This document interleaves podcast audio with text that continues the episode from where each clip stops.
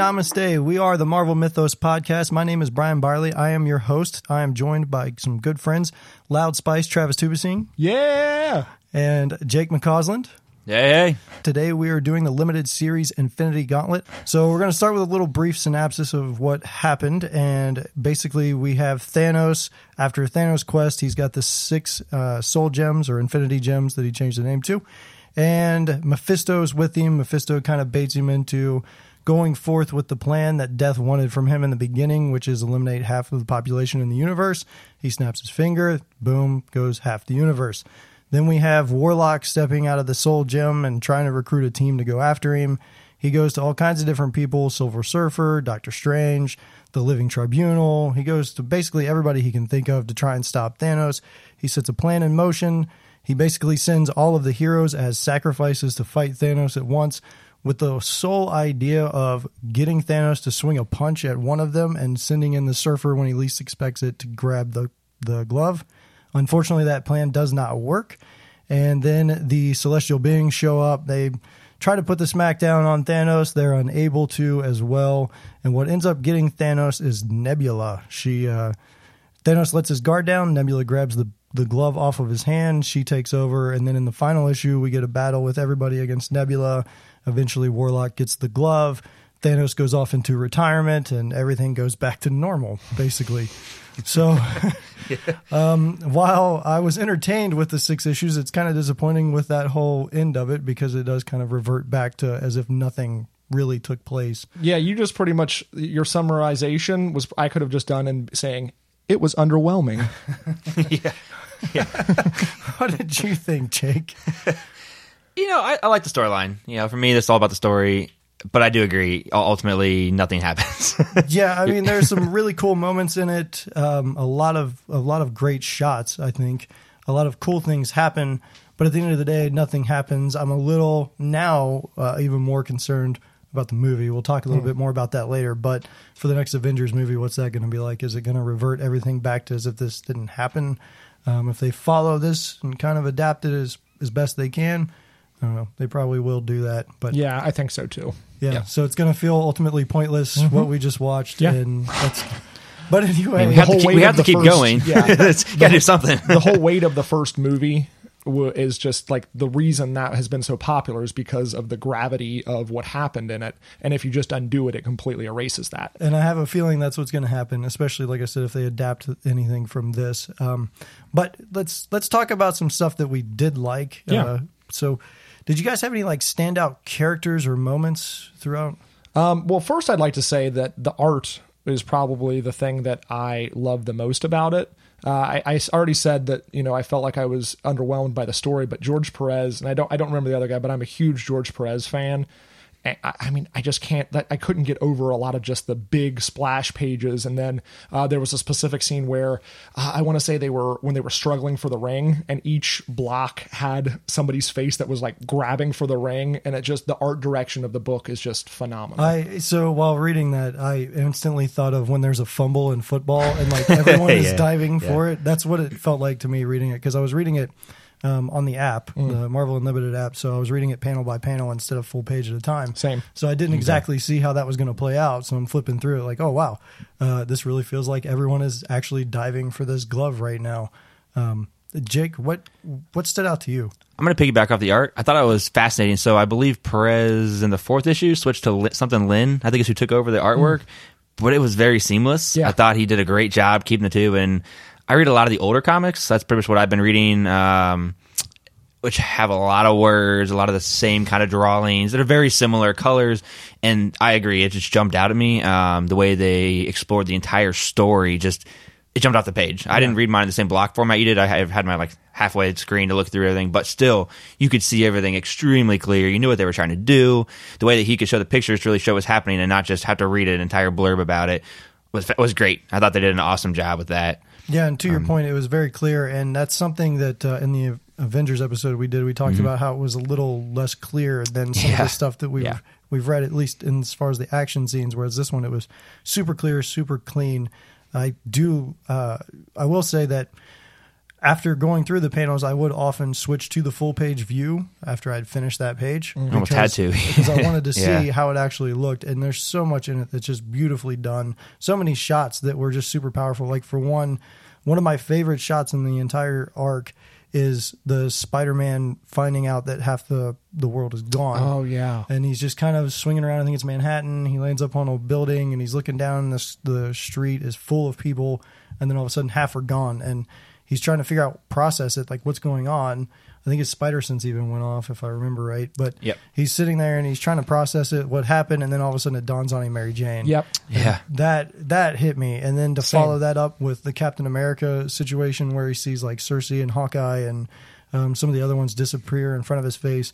Those were some of the really impactful moments for me. See, for, for me, like, Hawkeye, that was one thing. And I feel like Hawkeye's died in, like, seventy different things. He yeah. died in the Secret Invasion. He died, you know, who, spoiler alert. Didn't he die in um, Disassembled too? Yes, yes, he's died every time. So I was like, oh, cool. He's, he's definitely coming back. But I... I didn't have any connection. Like the, the same thing that you said with Spider-Man, I put myself in his shoes and was thinking about my own life. Like if I was out thinking like, oh man, look at all this stuff that's gone on. Oh, my wife, I got to go check on my wife. And, and the horror that you can, you just know he, he was realizing. But I, when Cap has the screen up of all these heroes that have disappeared, I, I that took away from it from me because I, I was like, okay, so you've got Diamond Lil, who disappeared. So, I mean, you have like Daredevil and a couple other people, but you've got Diamond Lil, you've got Box, Windshear.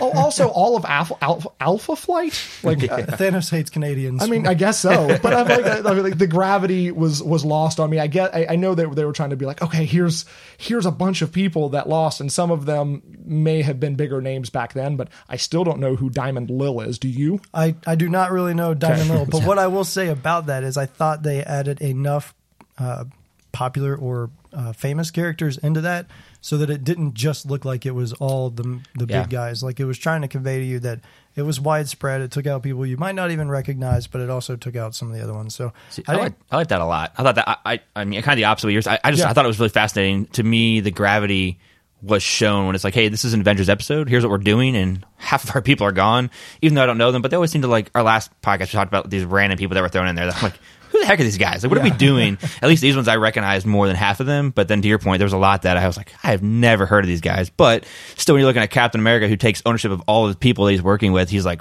this is my family that's now gone. That That's kind of how I took that, and it hit me that way. And I I think that, that that's a good point. And you had some of those people like Dagger on that list who mm. didn't jump out at me initially, but because of what happened with Cloak and Cloak's importance into this in the story as being part of that suicide team, like the, the gravity's there that you were speaking about with Spider-Man yeah. and Mary Jane. Yeah, yeah. And I think Cloak and Dagger, they complement each other, and without... Um, Dagger, Cloak kind of will be consumed by evil. So I think it's almost like this revelation with him that without her, I'm just going to be consumed by the darkness. And that also brings up one of my other favorite pages was, um, well, it doesn't, but I'm going to say it anyway. But the Moon Knight page, when Moon Knight is um, prowling the city and he looks down and he sees the city burning. Mm. Yeah. I, I loved that page. Uh, basically, any of the disaster stuff to show just how chaotic the world would be if half the universe disappeared. Yeah. I thought that was all very, very powerful stuff. And I, I know in the movie it's powerful because you can visually see these characters that you've grown to love disappearing before your eyes. But to see on the page all of the actual destruction that goes on throughout the world and not just on those, I thought that was actually more impactful than what the end of the movie even showed. Mm. Because uh, we don't get that in the movie. All we get is solely on the characters, and I hope they pick up on it at the beginning of the next one, because some of my favorite stuff in this series was actually watching the heroes respond to those disasters. Yeah. yeah. Like, especially like when Black Widow jumped in. That yeah, was awesome to see her. Point. And I'm like, hey, like I didn't even think about her, and all of a sudden, where is she at? And then there she is. She's saving kid from a burning building and putting her life at, you know, it's just, it was neat. That was that was the another standout. Element. Yes. Yeah. Yeah. yeah. And the Black Widow one was another standout for me. I screenshotted that one because... Yeah. It's just, it was awesome to watch that one. And then to see the building fall and like the one person died or whatever, mm-hmm. and to see how Black Widow responded to that, seeing how it tore her up, that she couldn't mm-hmm. save the woman. Um, I thought that was good. Um, so basically, um, we kind of start off with Silver Surfer kind of um, showing up and crashing into Doctor Strange's place. I guess he'd been in the Soul Gem for a bit. Yeah. Yep. Uh, so I guess he and Warlock had kind of bonded in the Soul Gem. I, yeah. I guess. I think. I, I think I'm kind of weird because, you know, I, I was kind of throwing shade at the, that cast of characters that I didn't know. It's the same thing here with me. Like, Adam Warlock is a central figure, and I'm just like, mm. yeah, he's... He's, he's kind of always had that... So, like, I've read a lot of the older, older comics. Like, yeah. The first time Thanos came around, and Warlock was trapped in the Soul Stone, and then, you know, Spider-Man came... Spider-Man actually was the one that ended up helping him get out of the Soul Stone to, yeah. when he got the focus out, off of the actual... And then, once Warlock came out, it was like, holy crap, this guy is... What the hell? Who's this guy? Who's this guy? Like, I've heard the name, but yeah. he's just kind of like subtly there, like this being that just can do everything that he, you don't know what he can do. Yeah, he just seemed like he was this all-powerful being, but I, I didn't buy it for whatever reason. And maybe it's because of the history. I don't know the history like you do, yeah. but it's I just I just didn't buy the fact that this guy was omnipotent or bordering on omnipotent. Yeah, uh, I know that a lot of fans were upset that Warlock was not going to be in the movie. Hmm. So I guess there's some history there with longtime fans and understanding mm-hmm. his role, at least in the old stuff. But I don't know of a whole lot of stuff recently that Warlock's been a huge part of. No. Uh, so I, I get what you're saying, and that's kind of how it was with me, too. By the end of it, I kind of liked him. I, yeah. But at first, I was kind of like, what are we doing? Like, I don't really care about this. And the people that we that I personally care about didn't really do a whole lot. Yeah, agreed. It yeah. was It was... basically Warlock orchestrating all these maneuvers. And the thing that one of the things that really frustrated me is we go to the Living Tribunal and he pleads his case. Hey, we need your help, get involved. And they all vote no. yeah, but then they yeah. all show up yeah, like within anyway. twenty-four hours yeah. anyway. Like, what the heck? Those were interesting characters to me. So I, I was gonna gonna say, like, the Sky Fathers was an interesting thing. Like, all the different pantheon yeah. of gods was interesting to me. I would I would read an entire book about the adventures of Odin awesome. and yeah. all the different pantheon of gods. But then they didn't do anything. They did I know, nothing. I know. Well, I, they were was, cut off. Yeah. They just assumed that that's a good enough reason. But come on, they're yeah. gods. What are we doing? Like, I, I get it because you're trying to show that everybody that could be involved would be involved if they could be, I guess. A terrible way to say that. But they want to show that everyone that you would think should be involved, and then show you why they're not. Yeah. And yeah. so I get why they did that, but it was so frustrating because I'm like, oh, Odin's going to show up and he's going to do something epic because that's what Odin does. Yeah. And then nothing. No, nothing. Like, it's just See, totally pointless. My frustration was after reading the old, so like the old, in the Captain Marvel series, when they first went after uh, Thanos and Warlock saved the day. I mean, the or male he, or female Captain Marvel? I think you have to. Oh, specify. I, yeah, the original, the original male Captain Marvel uh, back in the seventies when he was working with, you know, the same thing. All the Avengers were captured. Nobody else was present, just the Watcher hanging out, watching, uh, of course. And then, uh, and then you had all the, the Avengers that were captured. Spider-Man ends up being a vital character. Warlock all of a sudden shows up, you know, once he gets out of the Soul Stone, and that's it, you know. And it was just like, it's the same thing. But and then they kind of like, like you said, they t- they took out all these characters to basically segue. Like, we just really need Warlock, and he's got a plan, you know. And it was like, you could have had all this potential. I mean, I don't know. It's just a repetition of something that was done in this, you know, twenty years before this. It was still cool. I still enjoyed it, and yeah. I liked the way that they developed characters better, and they had more people in this. But ultimately, it's the same result, kind of, sort of.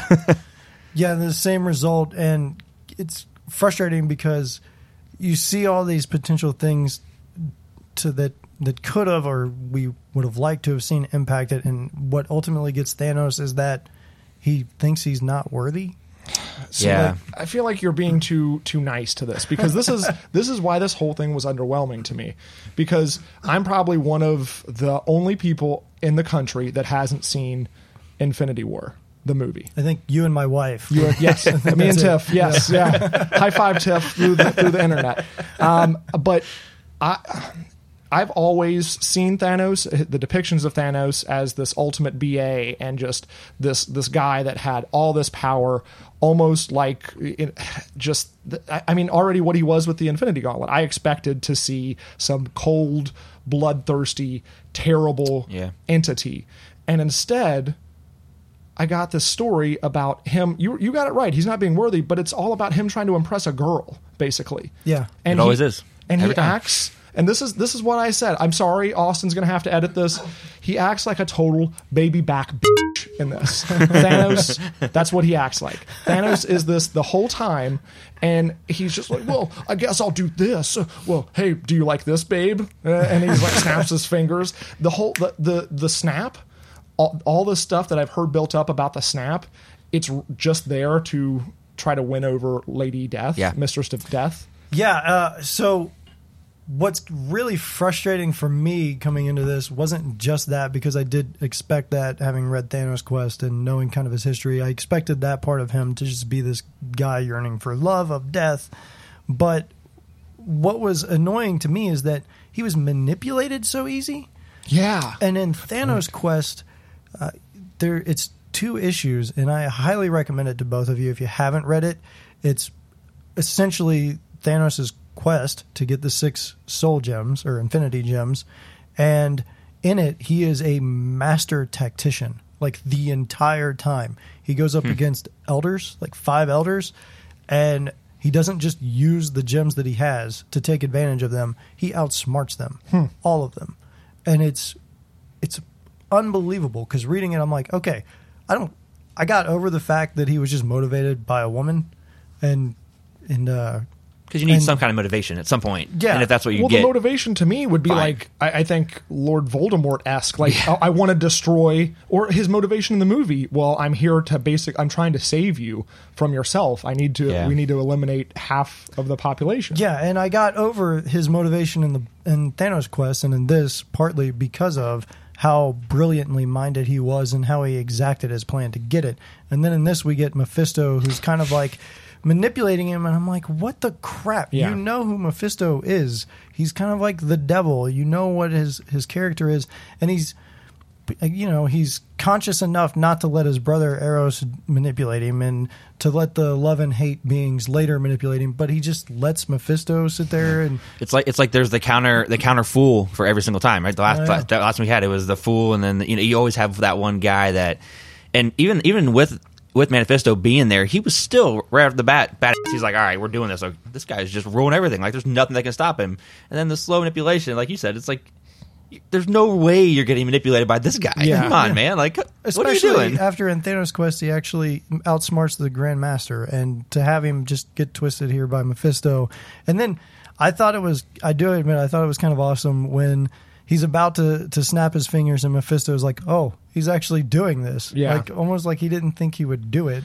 Well, right. Well, it's basically like, hey, Thanos, you know what's smart is actually let your guard down and give yourself a weakness. That's what yeah, you should do. Yeah, That's yeah. what you should do to take over the world is is do this. Which, speaking of the the what you're talking about there with the weakness, we have Mephisto basically say, hey, look, I know all these heroes are coming at you, but to really impress Death, what you need to do is get rid of some of your senses, right, so that they stand a slight tiny chance of beating you. zero point zero five chance. zero point zero five percent, as they put it. Which yeah. I did the math, and it's still a higher percentage than what Doctor Strange gives them in the movie. I'm at least saying. that's it at is. least that's realistic, because you really do lose your head when you're in love with someone. You do stupid things. So right. at, at least you can give, like, oh, I, I'm going to go ahead and make myself uh, where I don't have have weaknesses. I'm going to go ahead and say I have weaknesses now. He can literally speak things to it into existence, and the thing he speaks into existence is a weakness for himself. Well, I guess Warlock was right. He just doesn't see himself worthy. Right. Well, even even he admits that at some point when they talk, and he's like, I just didn't, I guess I didn't desire it. Like, I wanted it, but once I got there, mm. eh. yeah. So I mean, it's it's a lot of responsibility to get there too, and so maybe it's a matter of, hey, I get there, I'm gonna rely on someone to help me get there, get, you know, get along, and I'm here. And Manifesto's the guy he chose. I mean, you're talking, he's trying to impress Lady Death. Who better than working with the devil, you know, to try to right. try to do that? I mean, I mean, honestly, that's that's kind of you know what I what I was thinking when I was l- reading it, and then like you said, it's, it seems stupid, but ultimately you're like, hey, this guy has all powerful. You're one person above everybody else. You need somebody. And if you're trying to impress Death, you're using the devil to do that. Maybe you're going to do some stupid things, and you think, oh, it's okay, because I'm the best there is. And yeah, and one of those stupid things he does besides give himself a weakness is create Tixaria, or however Tex- you say yeah. yeah, Taraxia? Taraxia. Taraxia, Taraxia yeah. yeah. yeah. It creates her, and I'm like, okay, all right, here we she go. She just looks like her sister, and is going to yeah. make Death jealous. Okay, yeah, or his I, sister. I was like, what the hell is this? That's what I don't get. It's like, this is all about trying to win this girl's love. And I'm like, okay, again, the guy Galactus is afraid of you. You broke California off, like, and you shattered the bridge of Bifrost. Um, and you knocked Earth off its off orbit. Its axis. Yeah, exactly. Yeah, it's, it's floating to an ice age. And again, well, yeah, I'm going to create a weakness for myself. It's not believable. It's convoluted, and it just made my head hurt. It was basically a way to get our get our heroes a chance to actually fight him. Um, speaking of the battle, did you have any favorite moments throughout that? deaths for sure. They were great. They did yeah. a great job depicting them too. My my favorites. Um, hold one, on, hold on. I, let me guess your first oh, one you're going to no, say. No, I don't want you to say it. I don't want you to say it. I don't because you, you know what it is. You know what it is. Go ahead, say it. I'll let you say it. Cyclops. Yes. Okay. Uh, he's he's up there. My favorite. Um, I'll tell you my favorite after this, but uh, where Cyclops gets the block that completely, he just gets a block appears around his head that stops his optic blast, and he's just slowly suffocating. It's horrible. It, it's. Awesome. It not is because, fantastic. Yeah, not because it's Cyclops, but because the way they, they frame it is he's like dying in the background and Thanos is off talking about something else, and you just see Cap like hitting this cube, indestructible cube with his shield, and you just see Cyclops slowly dying. And to to be fair to his point, he had a good move. He he like was the first person to like put a chink in Thanos' armor, basically. Like yeah. it, it didn't amount to anything, but it was the, it, it was the first thing that was like, oh no, like the, Thanos was like, oh, I might I might have let my guard down a little too much. Hold on, stuff not amounting to anything in this story. Oh yeah, exactly. Yeah, yeah it's, it's very true. But yeah, uh, Eros actually calls it a masterful move. I had to make note of that. Cause, yeah, because most of the time when we read these big uh, events where the X-Men are a part of it with the Avengers, all we ever get is how great Captain America is as a leader and what he's able to do with teams. But if you actually go back and read some of the strategic stuff that Cyclops has done with X-Men and X-Factor, he's almost on par with him, but every single time he doesn't do anything in these big events. And I don't even think he had any dialogue in this other than Wanda. I think he shouts yeah, Wanda, and that's he, the, like the only thing he says. I don't think he... Does he have any dialogue? That's a he good point. Sh- he literally shouts Wanda, and I think that was yeah. all he said. I'm just... Th- yeah, you're, I think you're right, because he was just... It was just him, like, shooting an optic blast going, ah! Yeah. Like, that was, that was just the... Ah, I'm shooting an optic blast. And it was, like you said, it was beautifully depicted, the entire thing. It, it's a horrendous way to die. Yeah. The horror, and, and really what sold it was Captain America, like just knowing that he doesn't have a chance to do it, but trying to pick away at that invisible, that, that indestructible block around his head. But my favorite death was Wolverine's. And yeah, yeah, I can you tell you're going to cook it. Oh, you yes. Just, you just love to watch the X-Men die. I do. Well, they're my favorite, but it's just like, he, like, think about it. Like Magneto rips the adamantium from his skeleton, but his bones were liquefied. Everything yeah. was liquefied, and yeah. he's just a sponge, basically. And he's just, you, he's alive. Or is he? Because like his healing factor would have, but he just, he's just mush on the ground. But the yeah. second before that, you're like, oh, hey, we have a chance. Yeah. I think he might have got his, and then the picture shows where, you know, his actual claws are, you don't see the side view to where they're turned to mush. You just see it looks like they're in his chest, and you're like, holy crap, we actually got something. Yeah. And then, no. Nope. nope. Nothing out of it. You whatsoever. Didn't expect it to be he anything, but they did a great job depicting that where it made you really feel it and like, oh, hey. Yeah, you got Wolverine's stealth in there, and then you thought, hey, here here comes the change in the battle, but nothing comes from it. We're Jake, was there any were there any deaths that stood out for you? I actually loved the Thor death. First off, I was really confused. So I did not realize that Thor became somebody else. It's Eric Masterson. Yeah. I still thought he was Don Blake. And the whole fact of that he has to be away from his hammer like after sixty seconds or whatever, that he also becomes the human being yeah. is stupid anyway. And it's been that way since the beginning. But then I'm like, wait a second, who's this Eric Masterson guy? Now you became... So I started looking this up, like, and it just was like, oh, all of a sudden Don Blake got his own thing. And then Odin was like, hey, now you can survive longer. Stupid. Did, did Don Blake get a, his own practice? Is that what it was? I think that's what it was, yeah. I think it actually was, something like that. And then Masterson was like... Oh, I, I looked it up, and it was a... Uh, well, I actually had to read this one. But it was something to do with he saved somebody... Um, nah, I forget the whole thing. But he basically saved this Matheson guy, and then that he be, be, by becoming part of him, he saved this guy, right? So that's how he became this Matheson. But anyway, he's up up in space, and he he puts you know Thanos takes his hammer into a portal, so all of a sudden he becomes a suffering Matheson who can't breathe, and then all of a sudden just barely gets there, and he gets his hammer. You're like, all right, we got this. And then I think it started with uh, Spider-Man putting the web in the face. Yeah. And then somebody got turned into blocks, Nova or Bova or somebody. Yeah, get, yeah Nova. That was Nova. One of my favorite yeah. deaths. Yeah, which, because he's like swooping in like fantastic. He's going to make a difference, and then all of a sudden he's just a bunch of blocks flying right. on the ground. And then, and then you're like, okay, now Thor has a chance because he's going to go through these blocks, and then, oh, nope, he's glass. And then just, boo, you know, and that, and that picture, like you said, the full-page image of the glass shattering, and you're like, man, what is it going to take to stop this guy? It's... Ah, that like that, those, those series right there really got me. Those were cool. Yeah, I, I'm fully in agreement with that. I thought... Pretty much all of the deaths were awesome. Yeah. Quasar, his hands get blown yeah. off or like blown up. And I was just... so happy for it because I hate the stupid bands. I'm so tired of bands. I'm just, I was just so glad Rick Jones didn't show up because I was worried about the second. I'm a little surprised too. Maybe that was one of the guys that disappeared, and that's why Hulk was all mad. Yeah, he thought yeah. Abomination took Rick Jones. Yeah, from I was him. Like, okay. He does like Rick Jones. He yeah. does. It's kind of weird, but well, because um, he saved Rick Jones' life. That's how he became the Hulk. As, uh, yeah. as a Banner Hulk fan, jump, yeah. as a Hulk fan, I, I realize when I read old stuff that I have no idea like the, the timeline of Hulk, because it's like, oh, he's dumb, oh, he's not, oh, he's Hulk, and now or nor he's Banner, oh, he can talk, oh, he's Mister Fix-It, he's a mobster for no reason. He's like, what is the what is who is Hulk today? It's like, oh, no, oh, actually, they're two complete separate entities. No, but Banner wants to put them back together. Like, it, there's so many. It's I guess the, the entire Marvel it's, universe yeah. is convoluted. So what you what you're trying to say here is that the movies have depicted him exactly as they have in the comics, exactly. where it Absolutely. never flows together. It never exactly. does. Like this one, he was actually the Hulk, and they're like, oh, he has this thing against the Avengers because they didn't, you know, accept him. But then all of a sudden, he shows up a minute later, and you're like, what the hell? Yeah, yeah. Thanks, Hulk. That was like, all right, you wanted to make forty pages out of this thing, so you turn this into a big giant conversation, just like with Doom showing up. Like, so, yeah, uh, just... I loved Doom getting just blasted because. I I'm not a huge Doom guy. Like, he's cool looking. I think he's a cool character, but as was discussed on uh, the Spider-Man episode, I just think he's ridiculously O P. Yeah, and it it drives me insane. So to see him actually just get slaughtered here by Thanos, I was so happy about that. I'm not gonna lie, that might be my favorite. Um, not death, but attack. So you think he just was talking too much in general, too? Like some of his panels? Yeah, like it, it was just... It's like, a waste of space. It just took up space, I see, felt like, too. See, I felt like that about Doctor Strange. Now, yeah. I, I, I'm just like... I, I, I feel like I like sped read the Doctor Strange bubbles because I was just... Okay, cool. Yes, I'm the master. Well, well, don't. I'm elementals. I'm doing weird things with my fingers. Oh, I'm Doctor Strange.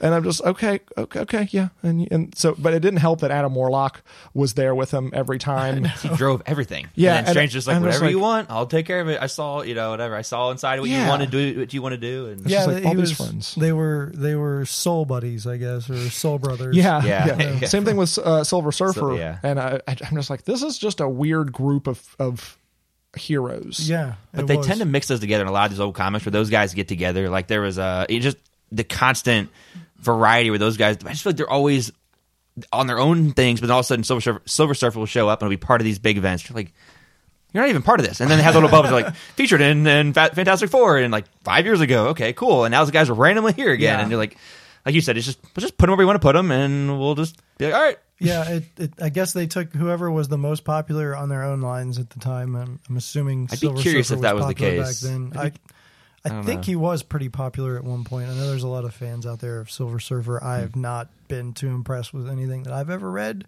with him. His surfboard is awesome. I like the idea it's of Silver him. Brian. Yeah, well, it's, it is Silver. He's right. Be my favorite he should be your favorite. He should. Yeah. I really like the idea of Silver Surfer, but I can't decide if it's just because he's had some really, really cool action figures over the years.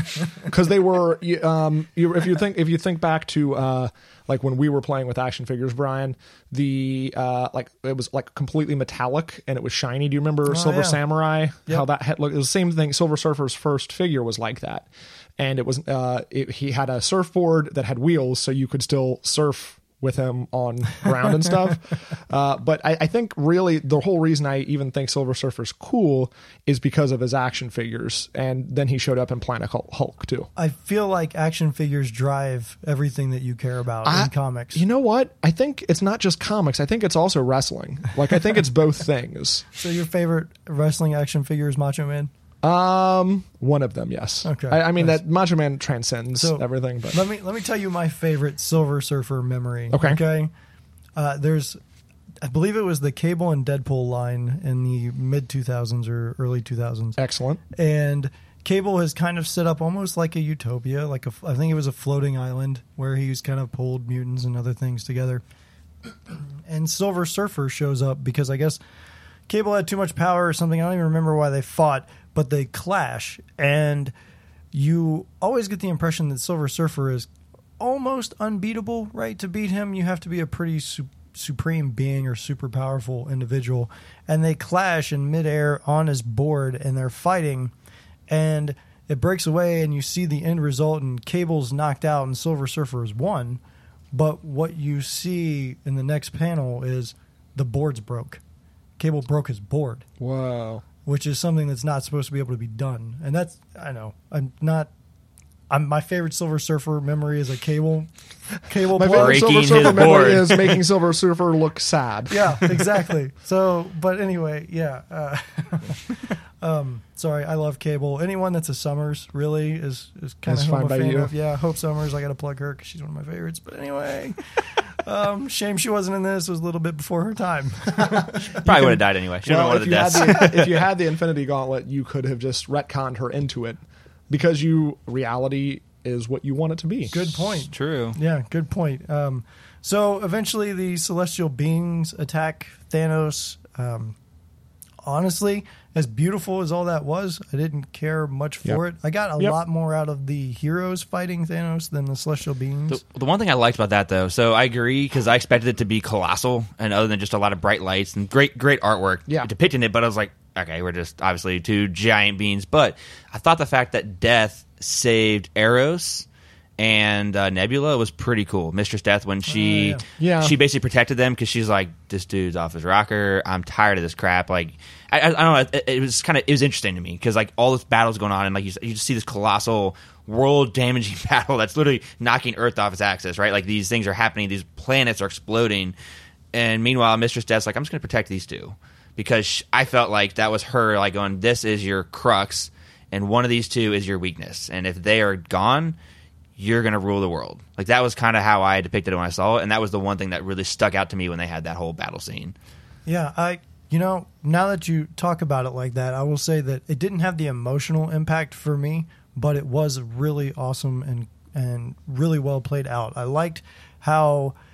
I think Warlock was questioning, like, what are you guys doing? Why are you not attacking as one? Yeah. Like, this is stupid. You're all going at it on your own. And then finally, Mephisto tries to make his move and take the gauntlet, and Thanos is like, you idiot. And then Death steps in, and then everybody else actually chimes in right after that. Yeah, they yeah. all attack yep. Nebula, right? Because she's she's inexperienced, and they all they put all of their power on her. Yeah, so they do, but this is actually a little bit before that where they all... come together finally to attack oh, yeah. Thanos, and you yeah. get this like, all right, maybe we're gonna get something out of this, and then all of a sudden they're all imprisoned. Yeah, and it's just like, like oh! it's like, yeah, it's holy yeah, crap. Like, that was weird to me. Like I, again, how do you imprison love and hate? Like that's where I start to get into like, it, it starts to make my mind hurt with this the convoluted stuff because it's like, how do you imprison these entities? But I guess if you're in control of reality, like that's when you make you, you talk about Doctor Doom being O P. I feel like the Infinity uh, Infinity Gauntlet is O P. Well,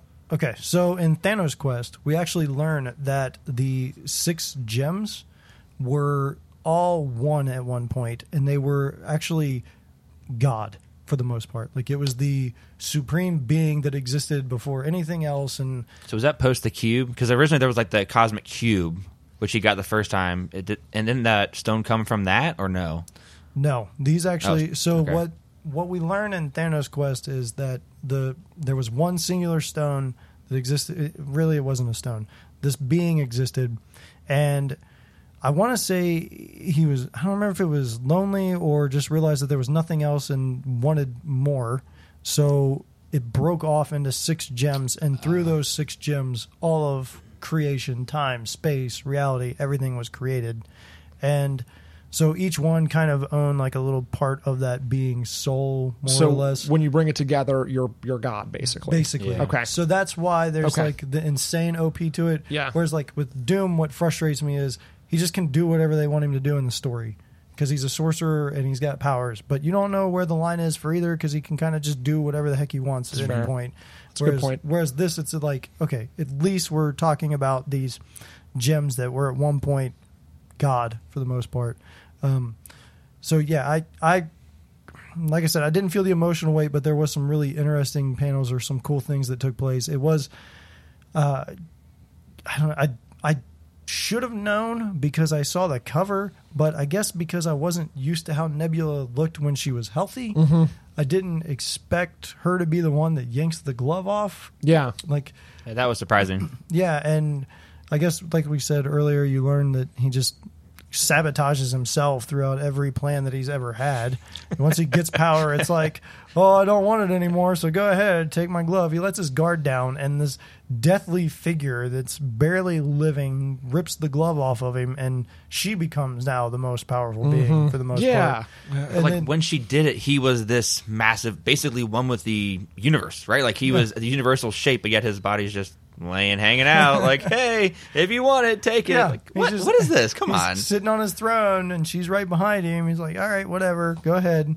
And so uh, then then we get what you were talking about earlier, where the celestial beings actually attack her. It's almost like everybody finally gets the idea, oh, hey, let's come at her all at once. And they and they kind of do that. And it just um, was an easy way to, like, put everything back, like, it, just to rewrite it again, to yeah. basically ha- redo the battle, because Nebula says, put everything back to the way it was, what, twenty-four hours which, ago? Which was awesome for me when I'm reading it, because, like I said, I re- read it panel to panel. So I didn't see the full page spread where she's back to normal or, like, healthy. Yeah. So I'm reading, I'm like, oh, crap, now we're back to this. She's out of the mix. And yeah. then all of a sudden she's back to normal, and she's like, I still had enough mindset to to fix myself. But yeah. it was a brilliant thing to, like, trick her into doing this, and then to see her, like, rotting there again. Yeah. With and, just the, with just the gauntlet on her, yeah. on her corpse, like this yeah. the skeleton. Yeah. That was, that was cool. That was good. This, this zombie with the Infinity Gauntlet. Yeah. And then, like, realizing, oh, okay, it actually outsmarts her anyway, no matter what, because it released everybody that was imprisoned, and everybody that had died is, is back. back to normal. Yep. um, Earth's back on orbit, but Um, but wouldn't the Sky Fathers then have come and joined? They probably didn't have time, because it ended pretty quick after that, right? They're gods. Eh. What do you mean they didn't have time? I mean, like, Thor's the- there. Come on. You don't need anybody else. You already got Thor. What do you need? Well, if it was twenty-four hours before that, where would they have been? Would they have even known anything was going on? Oh, that's a good point. Oh, that's true, but yeah, because I mean, Strange was still on site, right, when all that happened, or no? Yeah, well, they would have known. I, I guess. I I, I went back to twenty-four hours, but then Strange and Surfer, they were still around. Like, yeah, yeah they like were a, still there. They, were, so. They hadn't gone back to where they. I'm going to pretend that's Adam Warlock and Strange I, using yeah. some just magic. Using, it's just the Force. Yeah. That's what I always say when yeah. things don't go my way. The Force today. Yeah. Yeah. Here I am talking crap about Doom, and we've got like three guys that don't disappear. Yeah. During the twenty-four time and reality. We just established this this glove, this glove, this mitten is God, and and we're and this is what we're talking about. Okay. Yeah. Yeah. yeah. Uh, It's also weird how, especially now that you're telling me that the gauntlet was the and the and the stones were one entity before, and you brought this up with Mephisto. That is, is he the devil or is he a demon? Because I looked up Mephisto just to see, and it's like, oh, he's a he's a demon technically, and Satan still exists. So it, it's weird, especially because you have all the, the pantheon of gods. You have Zeus and Osiris existing in the same realm together as Odin, yeah. and you know, at the Skyfather Roundtable. But you also have Mephisto and Satan, and like, but who who's who's the devil? I'm sure there's a Beelzebub running around. No, there's there's a Be- Beelzebub, an Azazel, a Belasco, Azrael, Mephisto, Azrael. Yeah, there's like all kinds of well, Azrael's Batman. Is there not an Azrael? Well, there, there, there's an Azazel, which I'm which, look, you. You just talk. You you throw as much shade as you want. I'm not. There could be. I just know the the Azrael that's in Batman. Hey, you repeated that. Yeah. You were like, yeah, I'm repeating this. I am. Yeah, I, I am. But there is Azazel and all those. Uh, there are a lot of what we would consider Satan or Lucifer type characters inside of it. I think even Lucifer's in there. Yeah, Lucifer's in, uh, in but Marvel. There's a, there's a Lu- dude, Lucifer, it's not Satan Lucifer, but a Lucifer a, is, yeah. is the reason that Xavier was crippled. I did not know that. Yeah, it's like, it's so stupid. But anyway. as as Oh, it is Azazel. Shoot. I was about to. I was. I felt really confident because I was like, Azazel is a fig. Oh. I, I feel like taking one of these mics out and just dropping it. Oh, there right isn't an Azrael Marvel villains. Here it is. Here oh, it is. Uh-oh, here it is. Uh-oh. Yes, uh-oh. Azrael Marvel. What what's he do? A K A the Angel of Death, or Lazare, is a Marvel Comics villain and an enemy to anyone who denies death's natural rules, like Wolverine. Oh, okay. So he hates Wolverine. Yeah, yeah. So Azrael is also known as the Angel of Death. Yeah. I guess he's. Is that? I'm assuming it's just a common name. It's probably some Hebrew words mixed it's pro- together. It, it, his history is nothing, so I'm still going to count it as a win because I'm petty. But uh, it it really does not matter. But yes, uh, I I still won. Your pettiness is appreciated. I will. I'll give you a half a point. Okay, for that one. That's fair. Uh, All right, so were there any characters that you liked in this story? I mean, for me, I guess Captain America was awesome. Mm-hmm. Um, but just about everything I've ever read with Captain America at this point, he's, he's awesome. Always awesome. Like, his stare down with Thanos is is just as epic as it is in the movie. I thought they captured that real. I know, and I, when I read that, I was like, man, they did a great job in the movie capturing that. Because mm. you're right, when you re- when you were reading this, you're like, man, that's literally what I just saw when I watched the movie. Yeah, I, I thought that was neat. I wish that there would have been some dialogue in the movie with it, because it's that whole silent scene, but. Um, when I so when the trailers came out for the movie, they had that shot in it, mm-hmm. and I knew of this panel or this page from Infinity Gauntlet where he does stare him down, and I thought watching the trailer, oh, this is Cap's moment in the movie. He's either going to die at this point, or it's where Cap makes like some major stand. But when you watch the movie, it's actually Wanda's moment, mm, yeah. which is crazy to me to think about, because Cap's just part of it, and everything in that moment is around Wanda. Everybody's trying to buy Wanda time, and so that was a little, like, it took me a little bit aback watching the movie, like, oh wow, I actually thought it was going to be Cap's moment. Think about it, in this comic though, he's buying Warlock time. That's I mean valid, you know, and yeah. at, at this point, True. he's he's holding out. He's the last one there that if he fails or he doesn't give enough time, Warlock's whole plan fails, because nobody knows what the plan is, right? It's just, he's got a plan. Yeah. We're all sacrificing, and I'm the last guy here.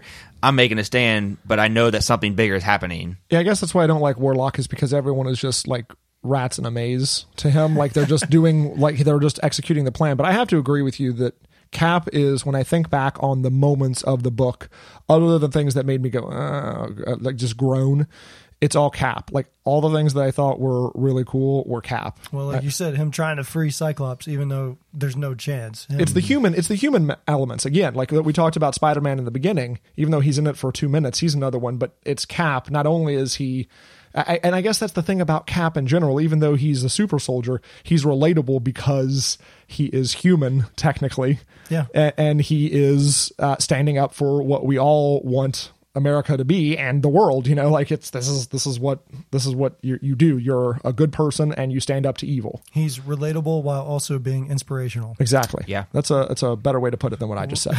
It's a more condensed way of putting it, but it's, it's true. Like that's, that's who Captain America is. And to see him throughout this, it's, you know, I don't know. People might question why adults read comics, whatever, but it's just a fictional story, but you can convey so much through these fictional characters, and he's one of the few that actually makes an impact on people when they read it. Like, I want to strive to be that type of a, I don't know, American or human. Yeah, even human. But I think that you, you, you hit on something that I deal with a lot, being a super wrestling fan. People are going to say that about anything. The the sentence True. you just said, people say to me about wrestling, like a grown man's watching wrestling, a grown man's reading comics. We all, like, people are going to say that about everything. So I, I, I just, on a comic book podcast, I want to make sure, I'm sure all our, our, our listeners already know and feel this way, but read what you want and like what you want, because no one else matters. Right. Yeah, who cares what people want? Yeah. yeah. yeah it's... Amen. Um, yeah. So, okay, Jake, did you have a specific character that stuck out to you? Yeah, I actually liked Warlock. Yeah. Um, it's one of those things I, I, I struggle with when I read it, because, because like you said, he treats everyone like they're just a bunch of rats in a maze, which is which is very true. And there's a part of him that I don't like. The arrogance just really irritates me, mm. especially when, like, Cap's one of those guys that I do look to in all the other comics. Like, he's the guy that's going to make shit happen. You get to him, he's going to stand up and fight everybody. You know, he's there for everybody, no matter what.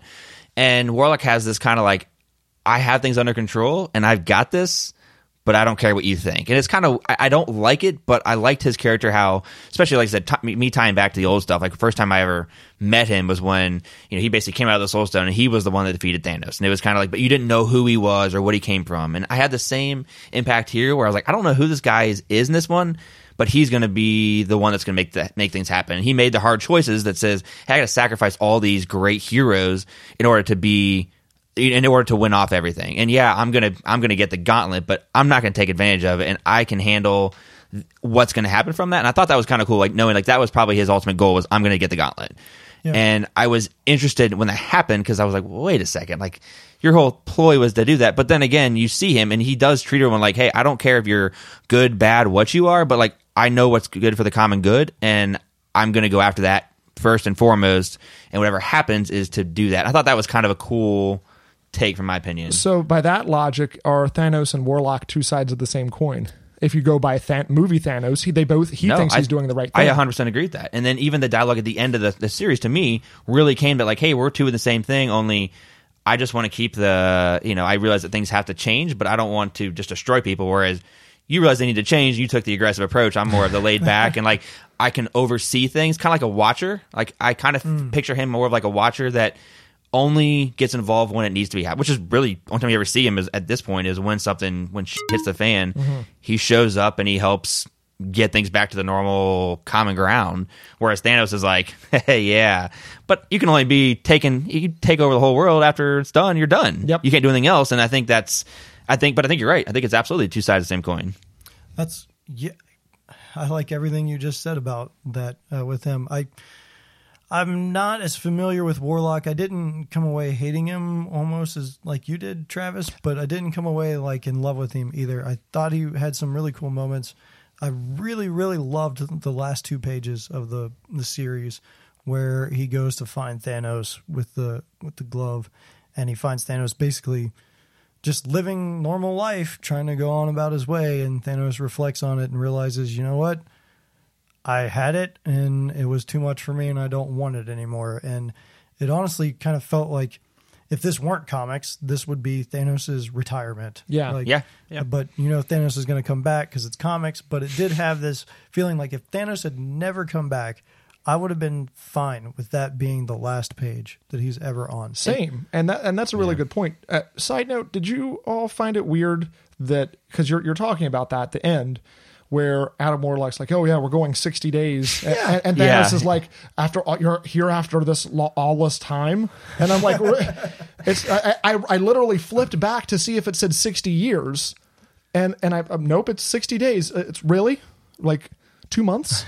Well, he did have the gauntlet, so I mean the time is like I because I, I, no, I, I mean in, in my opinion, like when I read the same thing and I went, this is weird, but I was like, maybe his whole like sense of everything is just that's a, thwarted. That's a really good point. I think you're being too nice to it, but probably. That's actually I, I can't argue with that because literally when you can bend reality, you know, like you can do whatever what is you real? want. So that's fair. That's fair. That's a touche. I, I will I will put down my weapons. Sixty days when he literally freezes time while he's fighting the heroes. Right. I mean, I can kind of see it, and that's kind of where I was going to go with it too. So I'm glad you said that, Jake. Uh, but I mean, you're absolutely right. It's got it, but you're like, all right, if we're going to look at how they like, thought it, it's... like sixty days, like yeah, like two water bills, like that's like that's what I'm thinking. It's like, oh, that's what that's what we're doing instead.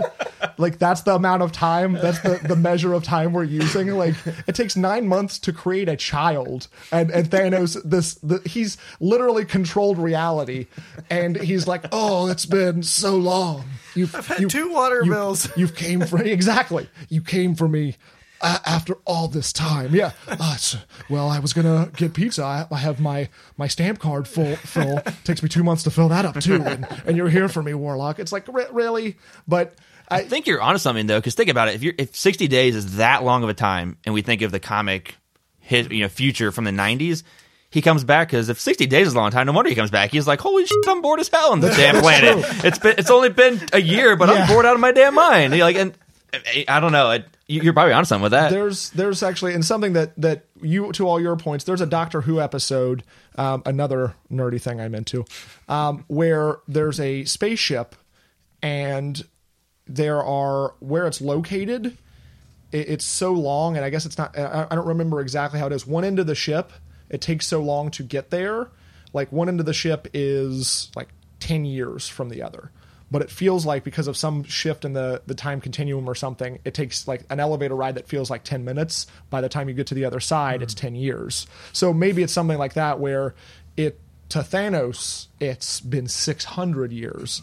And well, to to them, it's Well, let's get days. scientifically nerdy here. Okay. There is time dilation.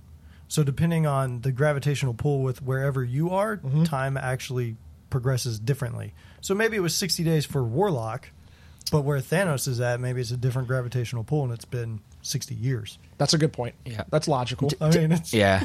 Or we could really just say what, what Jake said, the gauntlet. Yeah. I think the gauntlet it's is a catch all. It's an easy, it's a, no, easy like catch all. It. It's like Brian's like, so science. and, and but I'm just going to go back to yeah. Jake being like, it's the gauntlet. That's, yeah, cool. Gauntlet. That's because I think it's probably either the gauntlet or it was a typo and they meant sixty years or something. I do want to tie yeah. into that though, because one of the things that fascinated me, that whole, that whole series, right? The sixty days, it wasn't just that it was sixty days. Warlock's exact words were like, this is, uh, what did he say? He said, uh, He said, "This is what always, ha- always. This is what he always does after becoming a god." Huh. That, that is what Warlock said. So you um, think like he's living a loop? Yes, and he because literally, so like, go, so I, I read huh. some of these now, but Gamora and Pip appear right, and they and they take it to a place to say sixty days into the future is an unnamed, unnamed planet, and then he he claims he said, and he looks at them and says. And they're like, "Why sixty days?" Is what Gamora says. I think she says, "Why sixty days?" or something like that. And he says, "It's because." This is what I always do after becoming a god. And that time is a repeating loop to him now. So that was that that struck me the whole thing because I was like, wait a second. So is that because you now have the gauntlet? So back to the gauntlet thing. Is that because you have the gauntlet and basically time isn't changing? Or is this happening again and again? You keep coming back to the same moment. What if Warlock is breaking the third wall? And yeah, this is this is super trippy.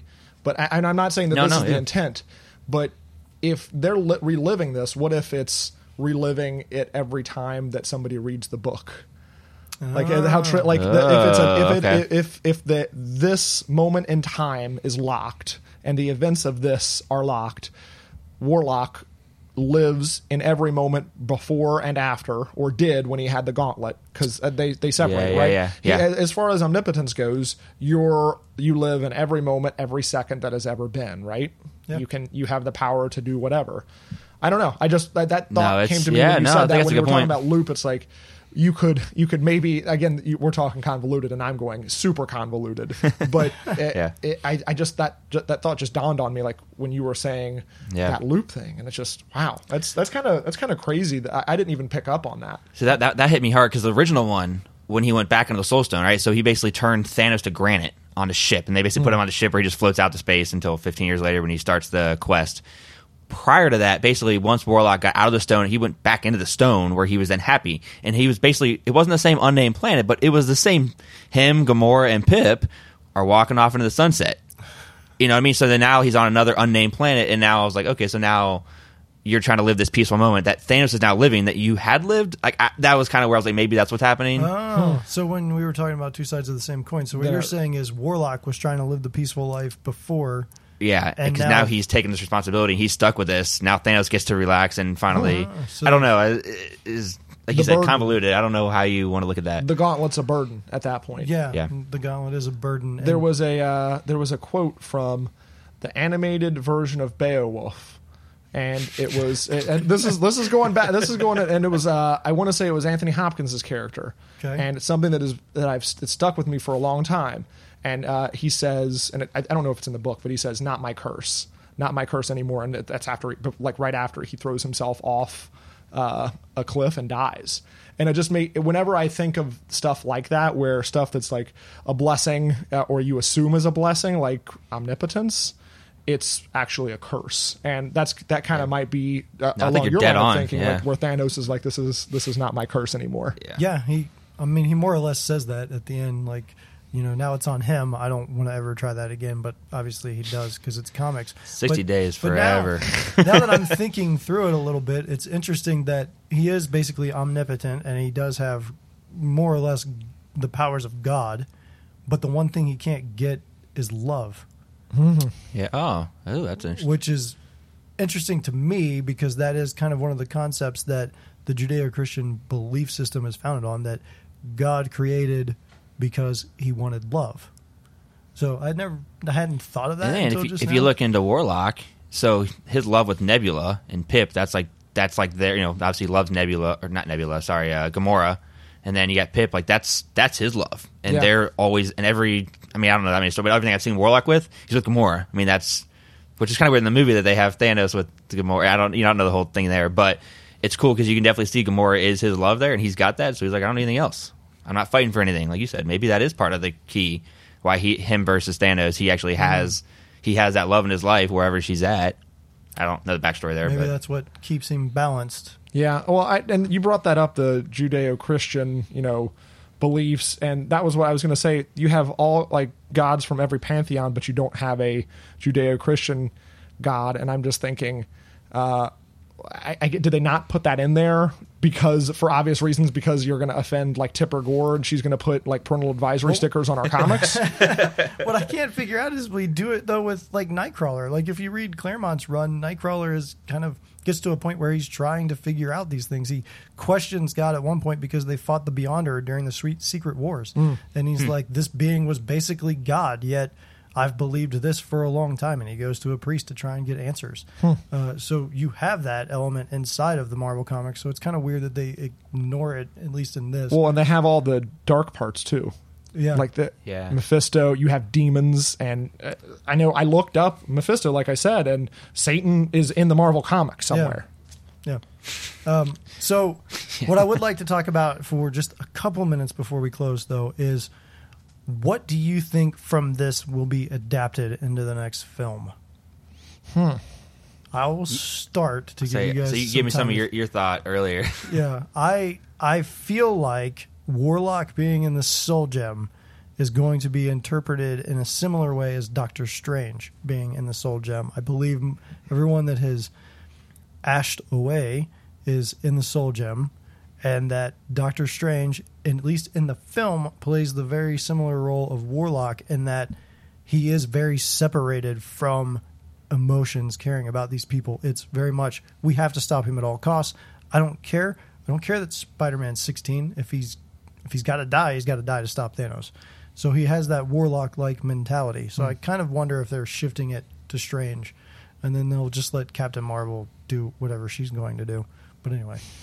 Uh, Yeah, that, that'll be interesting with the Captain Marvel piece. I'm not sure if they're going to make her like a Quasar in this oh. series where she becomes someone that can basically be an ultimate distraction as somebody else gets the bands. Like you said, maybe that's how they get. Or, you know, in the original comics, the original or the original one I read with Thanos was where Spider-Man was able to basically knock the Soul Stone out of the gauntlet. And then that enacted to where Warlock came out and then took on Thanos. So, like, my thoughts, maybe we have something to do with uh, Captain Marvel using her, whatever they end up deciding her powers are. I forget what her, I'm sure it's similar to Cap, uh, original Captain Marvel. But she'll probably use those bands or whatever to go, and I assume she knocks the Time Stone out. And somehow that's what would free Strange to allow him to then mm. release everybody. You know, I, I don't know, but that would be in a similar fashion to where they're going to go with it. Because otherwise, I don't know what her big purpose is. Like, mm. she has to be an ultimate distraction because we see here on and on again, like something has to be the core here. And in the movies, you've got Gamora was killed for it. I think Nebula's still alive, if I remember correct. Is, yeah. So they, they could tie that in to be like something that becomes a crux that maybe she's a weakling again and he dis- dismembers her again. And all of a sudden she has one finger left that, uh, you know, I don't know. Does like, she, well, that's my thought. Like, who does somebody end up with the gauntlet? Like, it could very well like, be Nebula. Yeah. yeah. I mean, that, that was kind of my thought. It, do they mirror it that way? Because, I mean, uh, as a connecting thread across a lot of the movies, she you she has remained. You know, Guardians yes. of the Galaxy two, you know, yeah. you, you get a little bit more insight into Gamora and her relationship. And I, I just wonder if you you make that move. And, I, I, I mean, I think people that haven't read the comic, it would be kind of a twist. And maybe more people have read the comic than I than I imagine. It'd be jarring, too. Yeah. If you, yeah. had, if you had no idea, but I, I think it'd be, I mean, it'd be interesting because she's not someone you would expect from yeah. reading. If you're not like, yeah. oh, yeah, Nebula is going to be the core of what stops him, but she was the daughter he dismembered yeah. all the time. I mean, and she's got a lot that she vengeance. You t- team her up with, uh, you know, Captain Marvel and what probably Ant-Man and Hawkeye, because I'm sure they probably lived yeah. through this, and they'll probably bring them both in, and maybe the Wasp, and all of a sudden you've got a little a little team that can use that whole distraction, and we get doc- we get Doctor Strange out. I'm talking very similar picture. Yeah, yeah, that's a good point. Good point. Okay. So that's going to do it for this episode. Uh, Travis, where can they find you on social media? Uh, on Twitter, at WrestleSpecial, and Instagram, The WrestleSpecial. And that is because Travis is the host of The WrestleSpecial podcast. If you also, couldn't tell. Also produced by Austin Flume. Yo. Uh, yeah. uh, Jake, where can they find you? Uh, I'm on Instagram, uh, at J T McCausland, M C C A U S L A N D. Nice. And should probably make it easier, but that's what it is. Yeah. That's my name. Maybe going forward. Uh, you can find me on Instagram at Marvel underscore Mythos and on Twitter at Marvel Mythos Pod. Please join us next week. We are going to be talking X-Men issues number four through seven. Thanks for listening.